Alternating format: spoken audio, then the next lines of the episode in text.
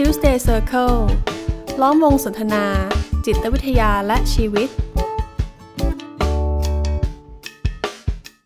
สวัสดีครับ ผมกุยกวีไกรม่วงสิริครับ ครับ ผมเอกสมภพจันจันทร์ครับ ผมม่านพงษ์ม่านทองเจือครับ วันนี้คือ Tuesday Circle Podcast ตอนที่ 59 นะครับ วันนี้เราไม่ใช่แค่สามหนุ่มสามมุมเฉยๆแล้วนะครับ อ่าเรามีครับ หนุ่มคนที่สี่ครับนะครับ เป็นแขกรับเชิญพิเศษเป็นแขกรับเชิญพิเศษมาก ๆ ด้วย ครับผมท่านผู้นี้ก็คือ รองศาสตราจารย์ ดรโสรีโพแก้วนะครับ ตอนนี้ท่านดำรงตำแหน่งนายกสมาคม จิตวิทยาการปรึกษานะครับ ครับก็สวัสดีนะครับอาจารย์ สวัสดีครับ สวัสดีครับ ครับ สวัสดีทุก ๆ คนนะฮะ ก็รู้สึกดีที่ได้มาทำงานกับพวกเราลูกศิษย์ซึ่งก็เคยเห็นกันตั้งแต่ตัวเล็กตัวน้อย แล้วตอนนี้ก็เติบโตขึ้นมาเป็นผู้หลักผู้ใหญ่นะ เป็นกำลังสำคัญ ที่ทำงานทางด้านวิทยาการปรึกษาเพื่อเอื้อประโยชน์ให้แก่ผู้คนในสังคมนะคะ ก็รู้สึกดีๆ แล้วก็รู้สึกภูมิใจในพวกเราทุกคนนะครับขอบคุณครับขอบคุณครับอาจารย์อาจารย์โสรีเนี่ยตอนนี้ขออนุญาตเรียกเป็นว่าอาจารย์โสรีเนาะอาจารย์โสรีท่านก็เป็นอาจารย์ของพวกเราด้วย แล้วก็เคยมาแวะเวียนเยี่ยม Tuesday Circle Podcast เราครั้งหนึ่งแล้วตอนที่ห้าตอนที่ครับ5ชื่อตอนว่ารับมือกับความไม่แน่นอนด้วยใจที่มั่นคงอ่าครับกลับไปฟังกันได้นะครับครับ แต่ตอนนี้เราจะมาชวนอาจารย์พูดคุย และแชร์ทัศนะในเรื่องเกี่ยวกับอะไรครับครับก็วันนี้เป็นโอกาสอันดีนะครับที่ที่อาจารย์มาคุยกับพวกเรานะครับพวกเราก็เลยคล้ายๆ กับว่าสะสมคำถามเนาะที่มีคนมาถามพวกเราเอาไว้นะครับอ่าเหมือนมีคนมาพูดคุยครับอาจารย์ครับครับก็เลยอยากจะแบบหยิบยกคำถามเหล่านี้ที่มีคนเขาแบบเขาติดขัดเขาเป็นปัญหาหรือเขาสงสัยเนี่ยก็จะได้ชวนให้อาจารย์มาร่วมแบ่งปันทัศนะในเรื่องเหล่านี้นะครับ ซึ่งคือระยะหลังๆเนี่ยครับครับพวกผมก็นั่งคุยกันว่า เอ๊ะมันมีแพทเทิร์นอันหนึ่งครับ ที่เหมือนผู้มารับบริการในยุคหลังๆเนี่ยจะมาด้วยคำถามประมาณนี้คล้าย ๆกัน ก็คือเป็นเรื่องของ passion ไม่มีอืมหรือเป้าหมายไม่ชัดฮะหรือบางคนบอกว่ามีเป้าหมายนะ แต่ไม่มี passion กับเรื่องนั้นน่ะอืมอืมหรือบางคนบอกว่ามี passion มากเลย แต่ไม่รู้จะทำอะไรอ่าอ่าแล้วบางครั้งเวลาเห็นคนอื่นเขามี แล้วฉันไม่มี เอ๊ะมัมันนผิดกลายไหมมันกลายเป็นทำไมชีวิตฉันหาไม่ได้แล้วครับมันก็เป็นความเครียดขึ้นมาอีกรูปแบบหนึ่งครับ อาจารย์มองทัศนะเหล่านี้ว่ายังไงบ้างครับ คือบางทีเราเราก็สร้างคำอะไรขึ้นมานะ แล้วเราก็ไม่ถึงกับเข้าใจมันชัดเจนอะแต่คำมันดูดีอะนะแล้วเราก็เลยคล้าย ๆ ไปหยิบไปฉวยมันมาเป็นแนวคิดแนวทางในการดำเนินชีวิตอะไรของตัวเองเนี่ยครับซึ่งก็น่าจะเป็นอย่างนี้กันทั่วๆไปเนอะแต่ว่า คำว่าเป้าหมายก็ดีคำว่าแพชชั่นก็ดีก็ไม่ถึงกับไม่มีประโยชน์ ถ้าเราเข้าใจมันในระดับที่สามารถจะคล้ายๆ เอามาทำประโยชน์ได้อย่างเงี้ยฮะอย่างเป้าหมายอย่างเงี้ยบางทีเราพูดเป้าหมายเป้าหมายเนี่ยมันเหมือนกับว่าเราจะสร้างเป้าหมายอะไรของเราได้แบบประเภท เป็นของเราล้วนๆอะไรอย่างเงี้ยแต่ทีนี้ลองฟังนักปราชญ์ท่านพูดถึงนะน่าจะเป็นท่านคริสเตนมุรตินะฮะมีลูกศิษย์ไปถามว่า what is your purpose of life อย่างเงี้ย นะท่านคริสเตนมุรติครับ เป้าหมายของชีวิตของท่านคืออะไร ท่านก็บอกโอ้ life is the purpose ชีวิตมันก็เป็นเป้าหมายอยู่แล้วไงคำว่าชีวิตเป็นเป้าหมายก็คือ ทุกสิ่ง ถ้าเราเข้าใจว่าชีวิตคือทุกสิ่งนะไม่ใช่ชีวิตคือตัวเราเหมือนกับทางชีวะบอกกันนะว่าเรามาจากสเปิร์มโอวูมอะไรเงี้ยนะแต่ถ้าเราเข้าใจในทัศนะของโลกตะวันออกนั่นนะชีวิตของคนหนึ่งคนเนี่ยนะ เกี่ยวข้องกับทุกสิ่ง ตั้งแต่ดวงอาทิตย์ดวงจันทร์แม่น้ำภูเขานะฮะคุณลุงคุณป้าคุณน้าคุณอานะฮะและสภาพเศรษฐกิจเพื่อนบ้านเพื่อนร่วมเรียนนะฮะเพื่อนร่วมงานเต้ไปหมดเนี่ยนะการจะกำหนดเป้าหมายให้ทุกอย่างเป็นไปตามใจเราเนี่ย มันก็จะไม่เรียลลิสติก มันจะไม่เป็นจริงแล้วล่ะแต่สติปัญญาของมนุษย์เนี่ยมันละเอียดอ่อนมากอะค่ะ มันมักจะสั่งให้เราทำสิ่งที่เหมาะสม กับชีวิตของเราแต่ละขณะ ในสัมพันธภาพที่เรามีอยู่กับผู้คน หรือว่าเหตุการณ์ที่อยู่รอบๆข้างเสมอ เพราะนี่เป็นจะเป็นเป้าหมายที่เป็นเป้าหมายจะว่าไปนะสดๆไม่ใช่เป้าหมายในอุดมคติ หรือเป้าหมายในฝัน หรือเป้าหมายที่เราอยากไปแต่มันจะเป็นเป้าหมายสดๆที่เกิดขึ้น กับเราเสมอ เราลองสังเกตดูเถอะครับการที่เราจะไปไหนเนี่ยมันก็เป็นเป้าหมายขนาดนั้นนะ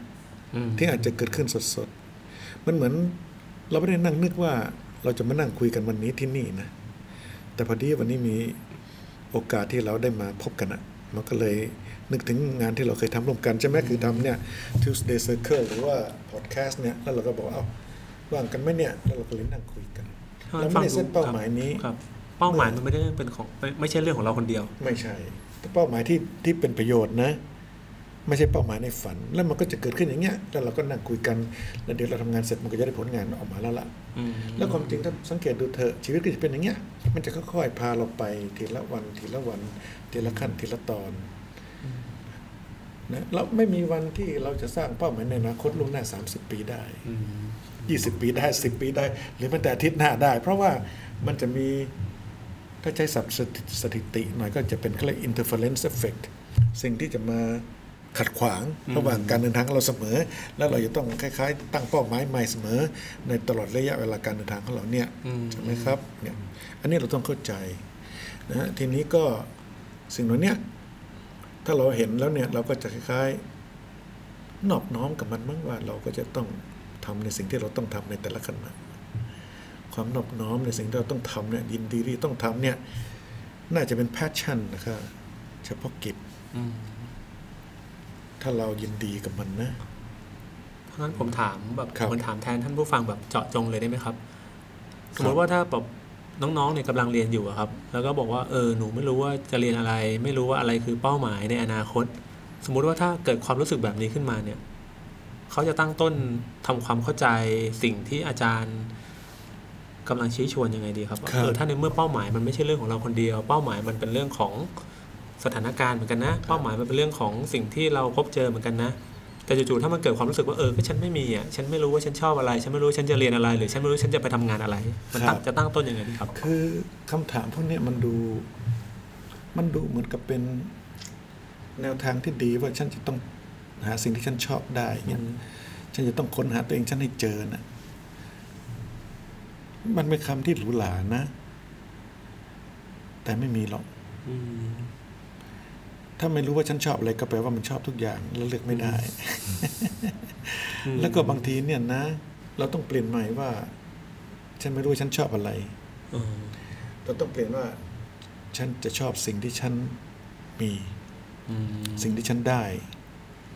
สิ่งที่จะได้เนี่ยก็ต้องมาพิจารณาชัดๆแต่ว่า สมมติว่าถ้าเราเป็นครูแนะแนวให้กับเด็กคนนี้เนี่ย เราดูว่าเขาได้อะไรไปมั่ง เช่น เขาได้คะแนนภาษาไทยก็ดี ภาษาอังกฤษก็ดี วิทยาศาสตร์ก็ดีนะฮะ แล้วเขาเองจริง ๆ ก็มีความสามารถพิเศษทางกอไก่ข้อไข่ข้อขวดอะไรเงี้ย ถ้ากลับมาอยู่กับสิ่งที่เขาเป็นอยู่มีอยู่ ซึ่งทุกคนก็จะต้องมีอยู่เป็นอยู่แหละอืมแล้วให้เขาเห็นนะฮะเขาก็จะรู้ว่าเขาจะเริ่มต้นตรงไหน แต่ถ้าหากว่าเราปลูกฝังแบบอุดมคติ ว่าเธอจะต้องหาสิ่งที่เธอชอบอืมอืมเธอจะต้องก้าวไปสู่ดวงดาวดวงจันทร์อะไรอย่างเงี้ยอืม เหมือนกับว่าดวงดาวดวงจันทร์อยู่บนฟ้าที่ไกลโพ้นนั่นน่ะแต่จริงๆแล้วสิ่งที่เขาเป็นอยู่นี่เป็นดวงดาวอยู่แล้วอืมเป็นดวงจันทร์อยู่แล้วอย่าเชิญนะกลับมาชื่นชมสิ่งที่เขามีแล้วก็เดินจากตรงนั้นอย่างนั้นนะฮะแล้วก็ไม่มีใครรู้หรอกว่าปีหน้าปีโน้นปีนู้นเนี่ยเด็กคนนี้จะคิดอะไรอีกอืมมันชีวิตของเรา มันจะต้องค่อยๆคิดพบ พบแล้วก็คิดคิดแล้วก็พบพบแล้วก็คิดไปเรื่อยๆ อย่างเงี้ย อย่างเช่น ท่านกฤษณะบอกว่าเนี่ยให้ชีวิตพาเราไปอืม นะฮะแต่ก็ยินดีกับสิ่งที่เราได้พบนะ ปกติปกติพลังในการดำรงชีวิตเนี่ยที่อาจจะเรียกกันว่า passion ก็ได้อะไรเงี้ยฮะมันเป็นธรรมชาติของใจของเราทุกคนนะเราไม่มีจะไม่ทำอะไรด้วย passion อย่างการที่เราคุยกันเนี่ยเราก็มี passion อืมแต่มันไม่ได้คล้ายๆว่าใหญ่โตมโหฬารเท่ากับภูเขาอะครับอืมมันเป็นสิ่งที่แผ่วเบานะฮะที่เป็นตัวผลักให้เราได้ทำในสิ่งที่เรากำลังทำด้วยกันอยู่ขณะเนี้ย อืมเพราะฉะนั้นแพชชั่นนี่เป็นความอ่อนโยนนะฮะเป็นความละเมียดละไมนะฮะที่เรามีต่อสิ่งที่เรากำลังทำซึ่งมันมาเรียกร้องให้เราทำมันอืมอืมตามสถานการณ์แต่ละสถานการณ์ที่ชีวิตของเราค่อย ๆดำเนินไป เพราะฉะนั้นบางทีเนี่ยคำว่าปัจจุบันนขณะสำคัญที่สุด เด็กๆอาจจะต้องกลับมาดูว่าในในฐานะลูกต้องทำอะไรกับที่บ้านมั่งในฐานะนักเรียนเนี่ยเราต้องทำอะไรมั่งกับงานที่เราได้รับมอบหมายอืม นะในฐานะที่เราเป็นสามีเนี่ย เรารู้ไหมว่าเราต้องทำอะไรกับภรรยาเรามั่งไม่ใช่จะพาภรรยาเราสร้างความยิ่งใหญ่ให้แก่ชีวิต แต่การจะอยู่ด้วยกันวันเนี้ยทำกับข้าวกับปลาร่วมกันเนี่ยเอาสตังค์ที่ได้มาเนี่ยเก็บหอมรอมริบร่วมกันเนี่ยเพื่อจะปลูกบ้านสักหลังหนึ่งเนี่ยเราจะมาทำร่วมกันยังไงมันมันจะกลายเป็นการที่เอาโลกฝันในอนาคตที่ไกลโพ้นน่ะกลับมาอยู่กับปัจจุบันขณะซึ่ง มันเป็นการก้าวเดินเป็นทั้งเป้าหมาย และเป็นทั้งความยินดีที่ได้ทำเป็นฉันทะในการทำในขณะเดียวกันทั้งหมดนะแล้วอย่างนี้เราก็จะไม่หวาดหวั่นหรือหวั่นไหว หรือเราก็จะไม่ฟุ้งไปข้างหน้าในอนาคต ที่ดูเวิ้งว้างมากๆอะฮะเพราะไม่มีใครจะรู้อะไรล่วงหน้าสักอย่างไม่มีใครสามารถจะพยากรณ์ชีวิตล่วงหน้าได้สักอย่าง จบเกียรตินิยมอันดับหนึ่งวิชาแพทย์ไม่ได้แปลว่าจะต้องเป็นหมออหลายคนอาจจะได้เป็นนะแต่หลายคนมีเหตุปัจจัยทำให้เขาได้ไปเป็น ไปเป็นที่ปรึกษา หรือเป็นนักการเมืองเราไม่รู้อะครับ เพราะฉะนั้นน่ะต้องต้องให้ชีวิตเปิดกว้างแล้วมันพาเราไป แต่เราจะต้องมีคล้ายๆเขาเรียกความไตร่ตรองใคร่ครวญพิจารณาในแต่ละขณะที่เราดำรงชีวิตอยู่จะใช้คำว่าสติปัญญาก็ได้อะครับ แต่ว่าเดี๋ยวผู้ฟังอาจจะรู้สึกว่ามันยากไปนะฮะแต่ว่ามีการพิจารณาใคร่ครวญไตร่ตรองไม่ไม่ตั้งคำถามถามว่าเอ๊ะนี่ฉันชอบอะไร แต่ตั้งคำถามถามว่า ฉันจะชอบในสิ่งที่ฉันกำลังทำอยู่นี่ได้ยังไงแล้วถ้าเราชอบมันนะ มันก็จะให้คุณค่าบางประการแก่เรา แล้วดีไม่ดีความชอบที่เรามีต่อมันขนาดนี้นั่นน่ะ มันจะพาเราไปในอนาคตซึ่ง ไม่มีใครรู้ว่ามันจะพาเราไปไหนอย่างพวกเราสามคนสมัยเรียนคาสลิงอยู่จุฬานี่ นึกว่าจะมีวันนี้ไหมล่ะแต่ตอนนั้นพวกเราก็ทำงานที่ต้องทำอะตามที่เรา จะต้องทำตามที่ชีวิตเราพาไป เช่นต้องทำ assignment ที่ครูบาอาจารย์ให้ ต้องไปฝึกงาน ต้องทำอะไรอย่างเงี้ย แล้วก็ชีวิตมันก็ค่อยพาเรามาทีละก้าวไง แล้วก็จะมีงานทำในสายนี้ แล้วเราก็รู้สึกเออสายนี้ให้ประโยชน์กับผู้คนเนาะ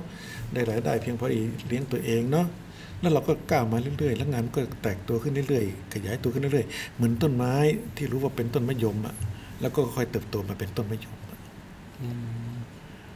เราไม่มีทางที่จะเป็นต้นมะยมสูงสามเมตรได้ในเวลาหนึ่งวันนะคะแต่ให้รู้ว่าฉันเป็นต้นมะยมแล้วล่ะ ฉันเลือกที่จะยินดีกับความเป็นต้นมะยมแล้วล่ะนะฮะและชีวิตมันก็จะ active อย่างอ่อนโยนของมันนะ active นี่ไม่ใช่กระโดดโลดเต้นเต้นแรงเต้นการนะ active มันเหมือนกับกระแสลมพัดนะคะคือเคลื่อนไหวอะกระแสน้ำไหลนะฮะพลังต้นไม้ที่ค่อยๆเติบโตเนี่ย active เป็นอย่างนั้น เราอาจจะไม่เห็นได้ซ้ำไปว่าพลังแห่งความ active นี่คืออะไรนะ แต่มันจะค่อยๆเห็นผลิตผลที่ความ active ได้ทำให้เราได้ปรากฏมันออกไปอาจจะเป็นรายงานเป็นผลการเขียนหนังสือ การอ่านหนังสือสำหรับนักศึกษานะหรือรายงานที่ส่งครูเงี้ยฮะถ้าเราเป็นเจ้าหน้าที่แผนกการเงินแล้วก็จะมีผลงานออกทุกวันน่ะถ้าเป็นนักบริหารมันก็จะมีคล้ายๆ การร่วมคิดโครงการกับเพื่อนร่วมงานเนี่ยเสมอทุกวันน่ะ แล้วเหล่านี้คือสิ่งที่มันดูเกิดขึ้นแบบธรรมดานะฮะ แต่จริงๆแล้วมันคือแอคทีฟอยู่ข้างใน เป้าหมายซ่อนอยู่ข้างใน ยินดีอ่อนน้อมซ่อนอยู่ข้างในทั้งหมดนะฮะเป้าหมายด้วยถ้าเราถามถ้าเราพูดถึงเป้าหมายนะอันนี้เหมือนกับว่าที่อาจารย์บอกว่าอยู่กับสิ่งที่มีแต่เมื่อกี้อาจารย์บอกว่า ไม่ใช่ว่าไปหาว่าชอบอะไร แต่เราจะใช่ครับเราจะหันมาชอบหรือว่าใส่ใจอ่อนกับโยสิ่นงที่กับสิ่งที่มีอยู่ ที่ถ้าจะใช้สำนวนนะที่เทวดาฟ้าดินมอบให้แก่เรามีอย่างไงครับแล้วบางทีผมก็นึกตามนะครับ ถ้าผู้มาปรึกษาแบบก็เห็นเข้าใจตามนี้ แต่ก็ยังคงรู้สึกว่าไม่อยากชอบสิ่งนี้เลยอะก็ไม่ได้ไม่ได้ชอบครับใช่ครับ คือไม่ชอบสิ่งนี้แต่ก็ไม่รู้ว่าชอบอะไรอ่า แต่รู้สึกว่าอยู่กับสิ่งเนี้ยมันก็ไม่โอเคอะอ่าไอสิ่คงรับที่มีมันไม่โอเคจะให้หาแต่ทางว่ชอบมันก็หาทางไม่ได้ แล้วเรามีเป้าหมายอะไรหรือเราชอบอะไรเราก็บอกไม่ถูกครับเหมือนกับว่าจะอยู่ก็ไม่โอเคที่จะอยู่ แต่จะไปอืมก็ไม่รู้จะไปไหนไม่รู้จะไปไหน มันเป็นภาวะทั้งหมดแบบเนี้นี้ยมันก็เกี่ยวเนื่องกันไง ไม่ชอบสิ่งนี้ก็เลยหาสิ่งที่ชอบสิ่งอื่นอืมแต่มันก็แก้ปัญหาได้ว่าต้องชอบสิ่งนี้อืมเราจะไม่ชอบตัวเองได้ไหมล่ะ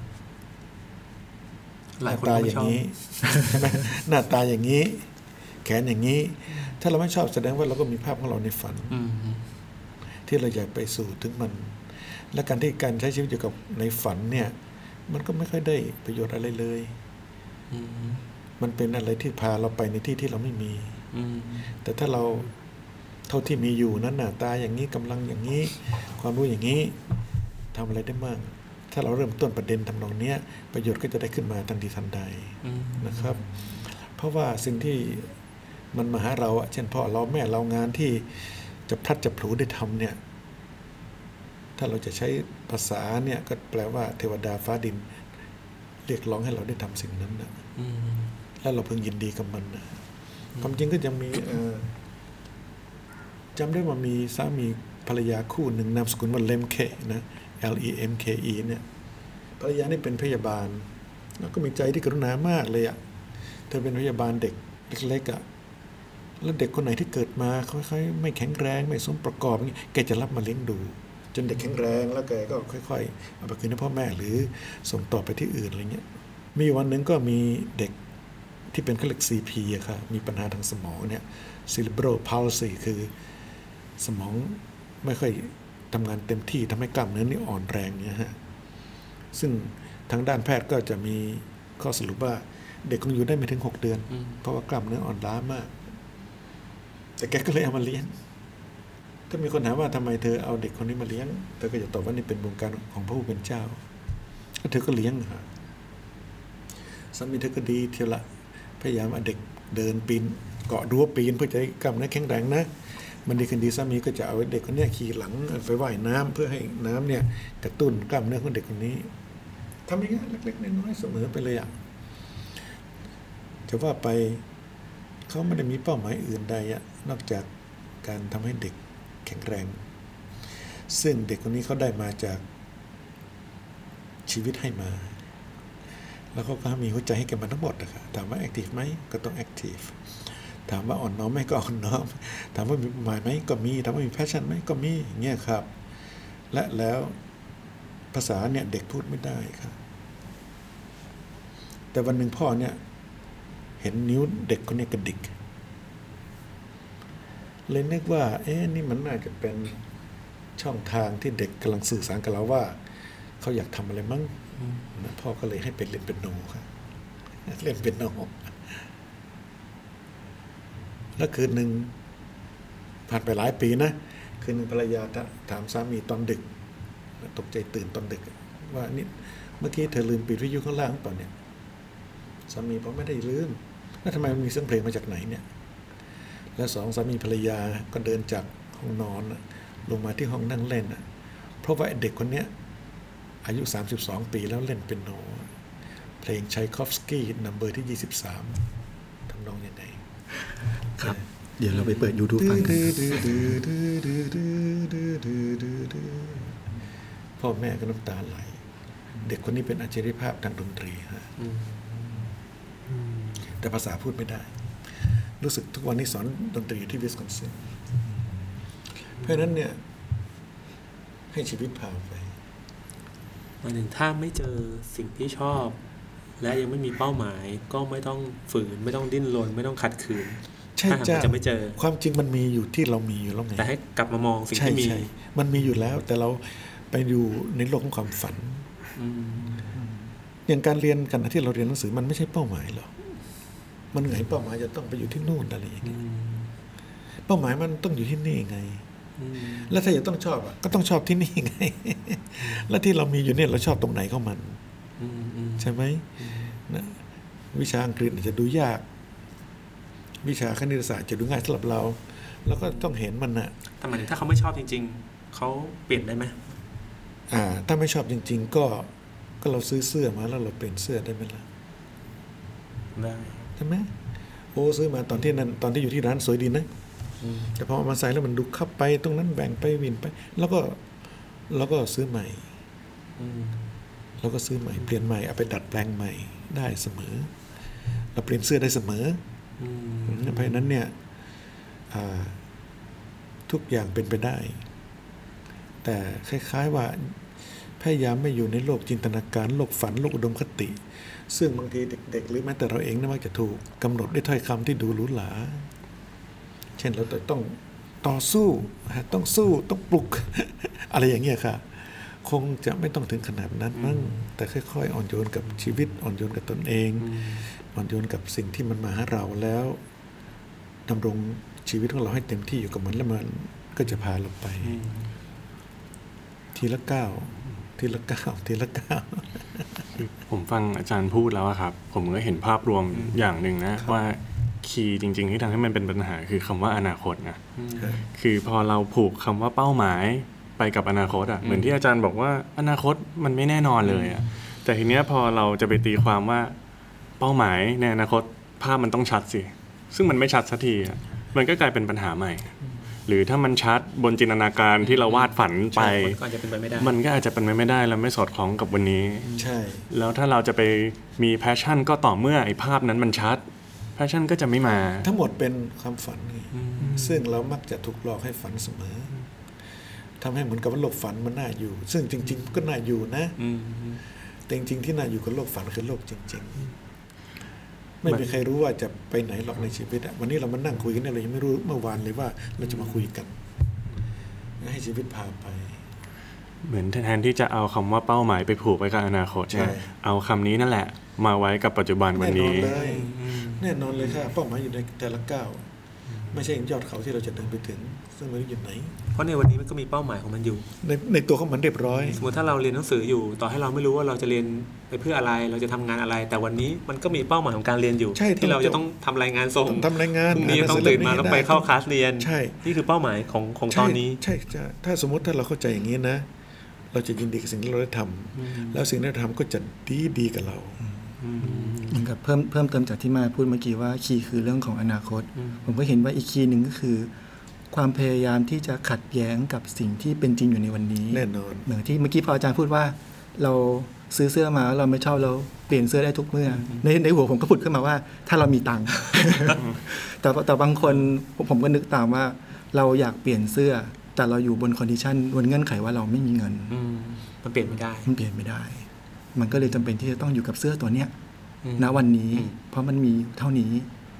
เราพอคืพอยายามครับบางทีการตั้งประเด็นให้เราไม่มีทางออกนี่ก็สร้างปัญหาให้แก่เราเหมือนกัน นั่นถ้าเราไม่มีเงิน แต่ถ้าเราไม่มีเงินนะ เราสามารถเป็นเสื้อได้ไหมล่ะ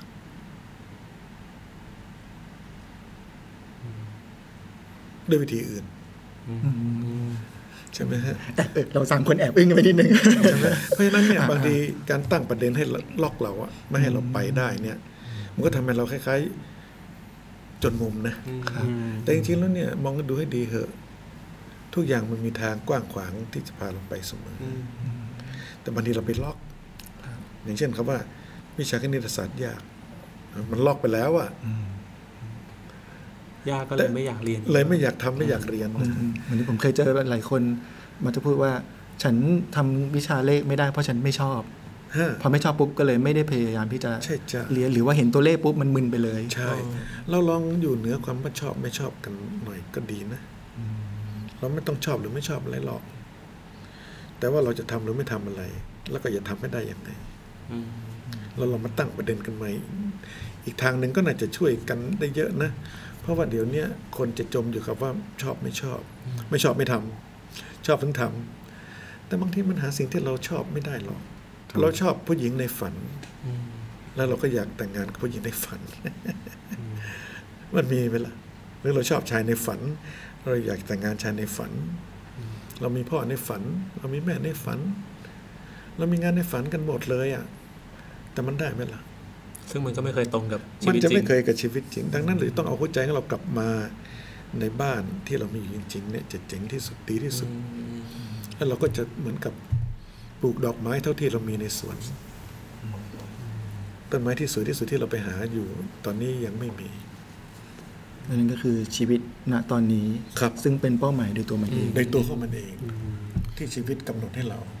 ซึ่งอันนี้เราต้องเข้าใจนะ ให้ชีวิตกำหนดเป้าหมายให้กับเรา แปลว่าชีวิตเนี่ยแปลว่าทุกสิ่งนะครับแล้วมันจะเป็นเหตุทั้งหลายทั้งปวงนี่ที่ทำให้เราได้ทำในสิ่งที่เราทำวันนี้